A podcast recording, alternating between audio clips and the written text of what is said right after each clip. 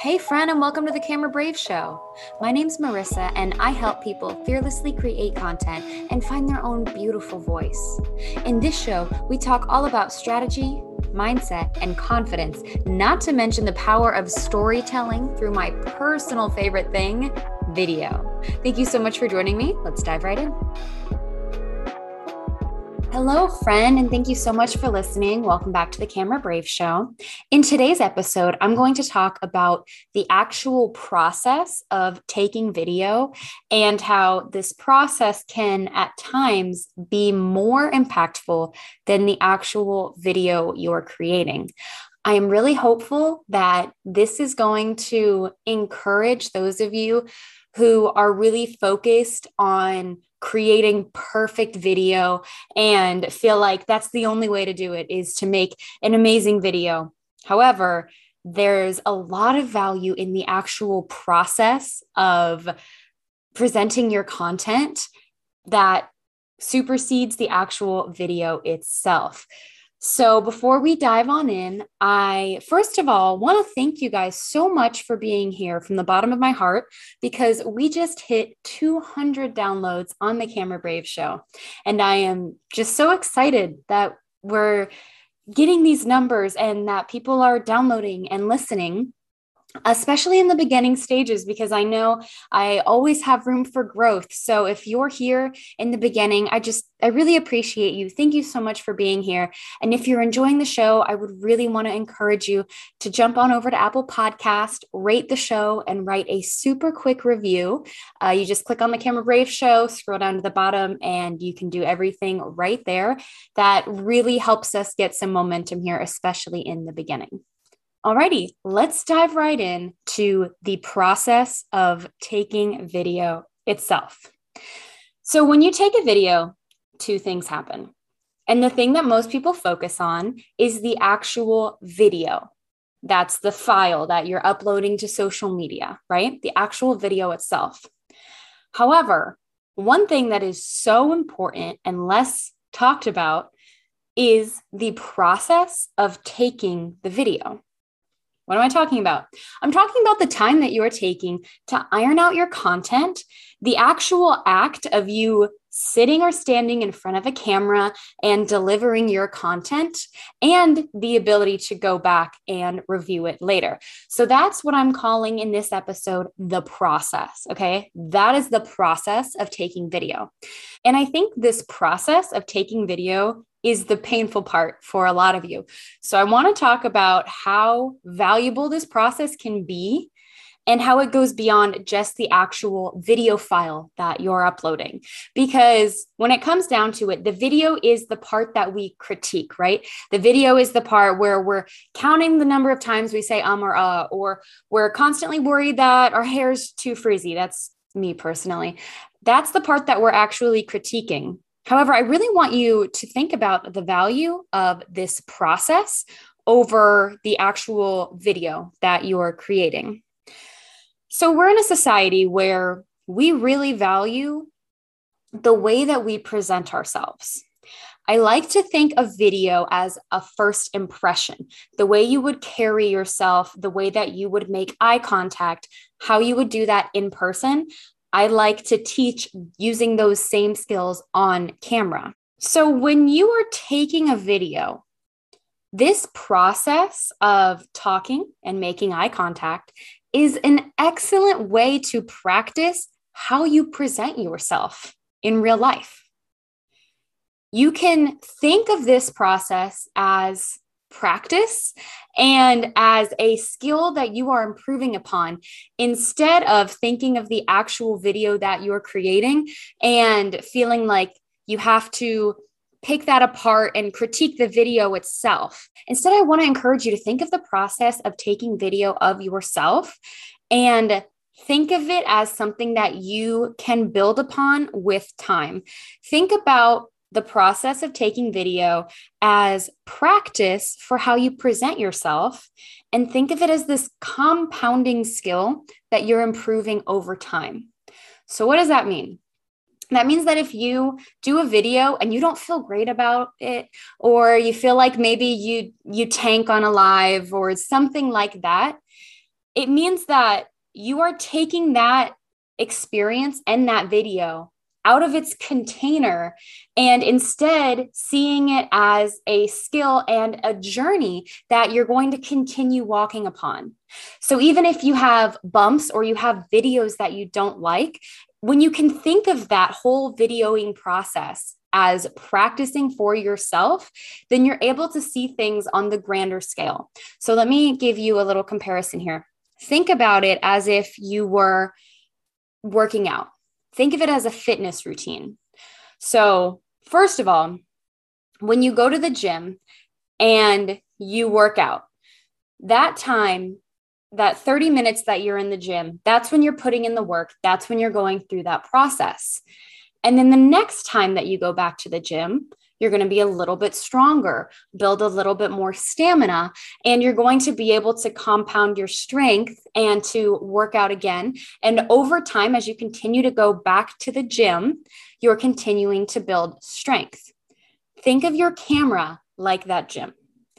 You're continuing to come back to it. You're continuing to strengthen those muscles, and you're going to build stamina and get stronger over time. Don't think about video as these compartmentalized files that you're creating. Think about it instead. That's like going to the gym and thinking about each workout as its own self contained weightlifting time. Whereas in reality, you're constantly building up to not necessarily get to a destination, but just to get stronger and to continue on this journey. And that's how I want you to think of video. You're continuing on to get stronger. And there's not necessarily a goal in mind, but you're building stamina and your form is getting better and you're starting to enjoy it more. You're starting to feel more confident. That is how I want you to think about your video journey. So, the second part of this that is really the important aspect here is that if you're weightlifting that strength that you're building isn't going to just stay in that weight room. It's going to go with you to wherever you're going in life, whether you're wanting to go have a more active lifestyle, if you're wanting to play with the kids, that strength that you built in that weight room stays with you for other aspects of life and is going to allow you to do other things because you have that strength with you. I want you to think of a very similar situation when you're delivering on camera. The strength and the skill that you are building when you are sitting on camera is going to go with you wherever you go. The ability to express yourself, to deliver content is going to follow you.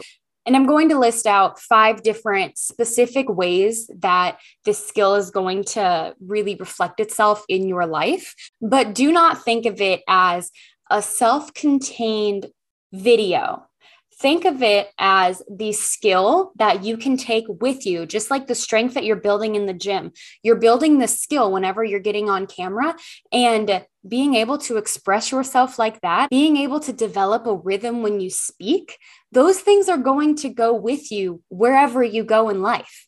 So if you are just completely stuck on the idea of taking video think about the process and how valuable that process could be for all of the other aspects of your life and your business. And I'm going to list five examples here in a minute of exactly where this skill can work for you and where it has personally worked for me and the areas of my life that it's allowed me to grow in because I began presenting myself on camera so many years ago. So if you're staying stuck because of the idea of taking perfect video or because you are such a tough critic on your own video, then think about this process instead and the impact that it could have. Because storytelling, connecting with others, networking goes far beyond your camera. This is just a way to practice it and a way to hone in on your skill and to be able to share it with anyone in the world, which is such a beautiful, incredible thing when you think about storytelling and the impact that you can have on other people. So if you're really struggling with that mindset of you're completely stuck of thinking about your video and everything has to be perfect and you don't like the way that you look, you don't like the way that you sound on camera, then I want you to think about the impact that the process of presenting yourself could have if you started today. Because if you're trying to wait until you have it all together and have it all figured out, you're probably going to be waiting for a long time. Whereas if you start today, you can continually build that strength. Just like working out, you could put it off until you had the perfect leggings or until you had the perfect protein powders or whatever you feel that you need. But in reality, you could fit in a workout now if it was crunch time and you needed to. And you could probably get a really good workout in and you would feel accomplished and proud of yourself after. And I want to encourage you to take the same approach to video, where once you get started today, you will be able to continually practice that process and to continue to grow. But the only way to get good is to get started, my friend. And if you're waiting for someone to tell you that now is the time and that today is the day, then now is the time and today is the day. So let's talk about this areas of your life that practicing this process on camera can affect. So the first thing that is on this list is your ability to network professionally when you're doing this process of getting on camera and you are constantly talking about your messaging, you are also getting in the habit of knowing exactly what you stand for. You are ironing out your values. You are constantly introducing yourself and you are telling your own story. Those are powerful skills when you're networking in any capacity. Being able to introduce yourself and have a strong introduction.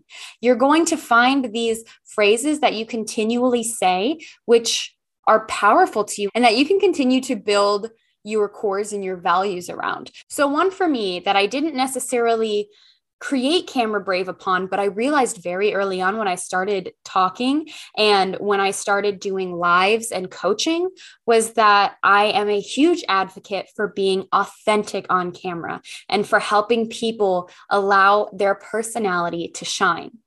And that was something that I only uncovered through talking to people, getting on camera myself, and really realizing what values were important to me. Because another thing that I hugely emphasize is preparing your own content. So when you're preparing your content, it's like you're studying and you're really getting into your own head as to what you mean when you're saying these things and how many layers deeper you want to go because those are what allow you to really connect with people on a deeper level when you're able to dig into what you stand for, what messaging lays behind those phrases like helping your personality shine on camera. When you're able to unpack that content and get deeper into that, it really allows other people to build an understanding and a relationship with you that you may not have originally done if you stayed on the surface level. So, getting into your content and creating outlines and really unpacking things is a great way to firm up your messaging as well. So, that is the first one professional networking. I kind of dipped into this second one as well. Um, but the second process I have is promoting your own business. When you're constantly building this skill, you're able to talk about these hot points quicker and say that you're in a conversation with someone or you're in a room with someone and they're asking you questions, you're already so familiar with your content that you're able to promote exactly what you're standing for, whatever your service is.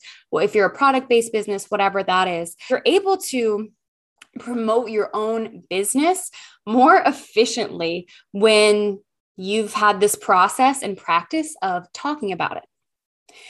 Number three, you're going to be more open to the concept of an interview. Now, this may sound like a giant, scary concept, and that's okay. However, there may be a point where maybe you know someone with a podcast. And if they reached out to you today, would you say yes to the opportunity or would it be too intimidating for you?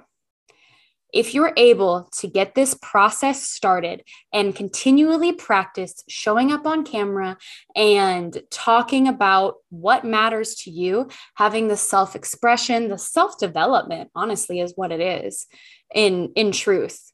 You really get to dig into who you are and what you stand for. And if you're able to start that work today, then if a week down the road someone asks you to be on their podcast or to be featured on their YouTube channel or for some sort of interview, you're going to have those skills in place and you're going to be more likely to say yes. The fourth process is being open to something like speaking engagements. And if this again sounds like a massive, scary concept to you, then I really, really want to encourage you to begin practicing now because the more that you practice your speaking and your ability to express yourself, the more open minded you're going to be to these bigger ideas, like a speaking engagement. Now, it doesn't have to be a massive paid speaking engagement, but I was recently reached out to uh, from the college that I went to, and they were reaching out to local alumni. And I'd actually hosted an event with them while I was still in school. And so they reached out to me to ask if I would be willing to come in and, and speak to a classroom of students. And I said, absolutely, I would love to not because I'm a public speaker, but because I've developed the skills of presenting well enough to where I know that these skills are transferable to public speaking. And I'm just, I'm feeling like I need to touch on this real quick, where there's this concept of you're a natural. And that is one of the first topics I touched on when I started the podcast. It is um, how to be authentic in your content and in real life. I believe that is episode two, where I talk about being called a natural. And it just, this is not a natural skill that I was born with at all. I think people gravitate towards me because of the way that I present myself. It's easy for them to say, "Oh, you have an amazing voice. Oh, you you present yourself so well. I bet you're great in crowds and public speaking or on camera." And the truth is that those are skills that I've spent years developing. So people will say things like you're natural and that is a compliment because if you can make something look effortless then that means that you've really mastered it. But the truth is that it's just practice and it's a skill. I was not born like this. If you would have tried to talk to me you know as a as a child or you know even in in my early high school days i would have been awkward. I wouldn't have had the same expression that i have now. I wouldn't have this strong presence. Even my early days on camera it's a little tough to watch for me because i wasn't able to incorporate myself. I wasn't familiar with how to be authentic and how to be genuine in any content that you're delivering even if it's not your own, even if you're hosting a show, even if you're reading someone's commercial, there's a way where you can be genuine and sincere throughout any sort of content. And that's something that I'm really, really big on is being authentic.